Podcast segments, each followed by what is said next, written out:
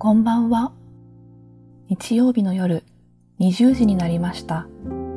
北欧暮らしの道具店がお届けするエッセイラジオのお時間です。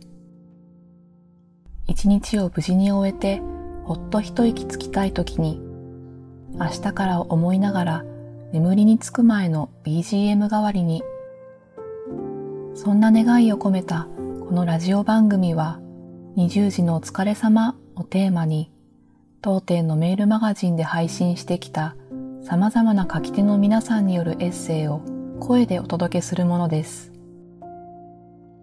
さて、今夜お読みするエッセイの書き手は、随筆家の山本文子さんです。読み手は、北欧暮らしの道具店のスタッフ斉藤がお送りします。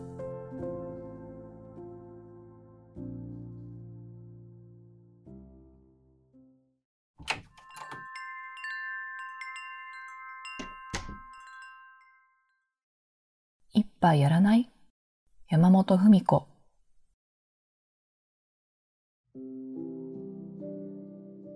この春小学生になりました。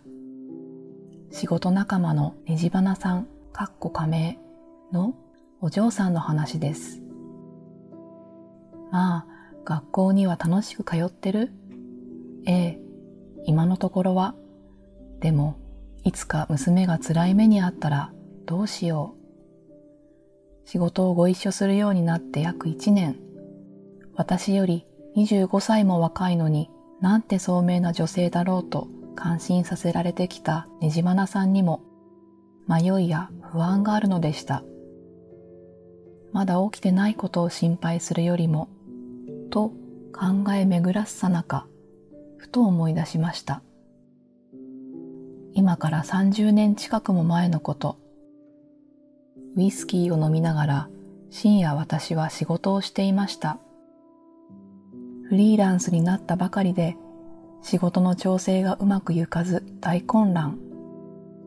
そこへ長女がトイレに起きてきてあたふたしている私の前にちょこんと座ったのです。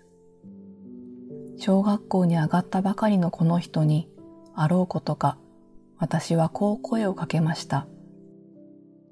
一杯やらない？うん、やる。自分が飲んでいるのと同じウイスキーグラスを出してきて、琥珀色のリンゴジュースを注ぎました。最近学校はどう？と私は尋ねます。母親らしく。うまくやってるよ。そっちはどう？こう聞かれて私と来たら、その時抱えていた仕事上の悩みを話したのです。かくかくしかじか。ふーん。だけどさ、お母さんのやり方、みんなに伝わってるんじゃないかな。娘はそう言って、グラスの中の氷をカランと鳴らしました。そうだな。できることはしているのだから、うん、大丈夫。この時、娘に言われた言葉に救われ、気が楽になったのを覚えています。同時に、私はこの人の母親に違いないけれど、これからは偉そうにしないで、話のできるお互いになろうと決めました。ねじばなさん、子供と一杯やるとき、語り合う一対一の約束のため、大事なことがあるの。それは、グラスの中の色を揃えること。サイダーと日本酒、ブドウジュースと赤ワイン、琥珀色のリンゴジュースとウイスキー。というように。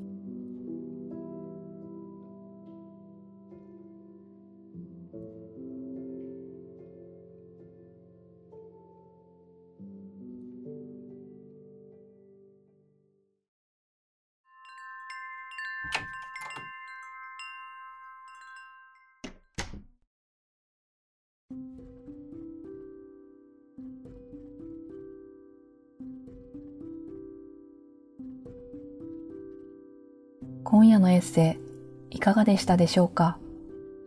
気持ちがほどけたり明日から始まる一週間のささやかな糧となったら嬉しいです。このエッセイラジオは、すでに好評いただいている人気ラジオ、チャポンと行こうと同じように、北欧暮らしの道具店のサイトやアプリに加え、ポッドキャストや Spotify、YouTube でも配信をしています。また、今夜お届けしたエッセイはテキストでもお楽しみいただけます。北欧暮らしの道具店のサイトやアプリでエッセイラジオと検索してみてくださいね。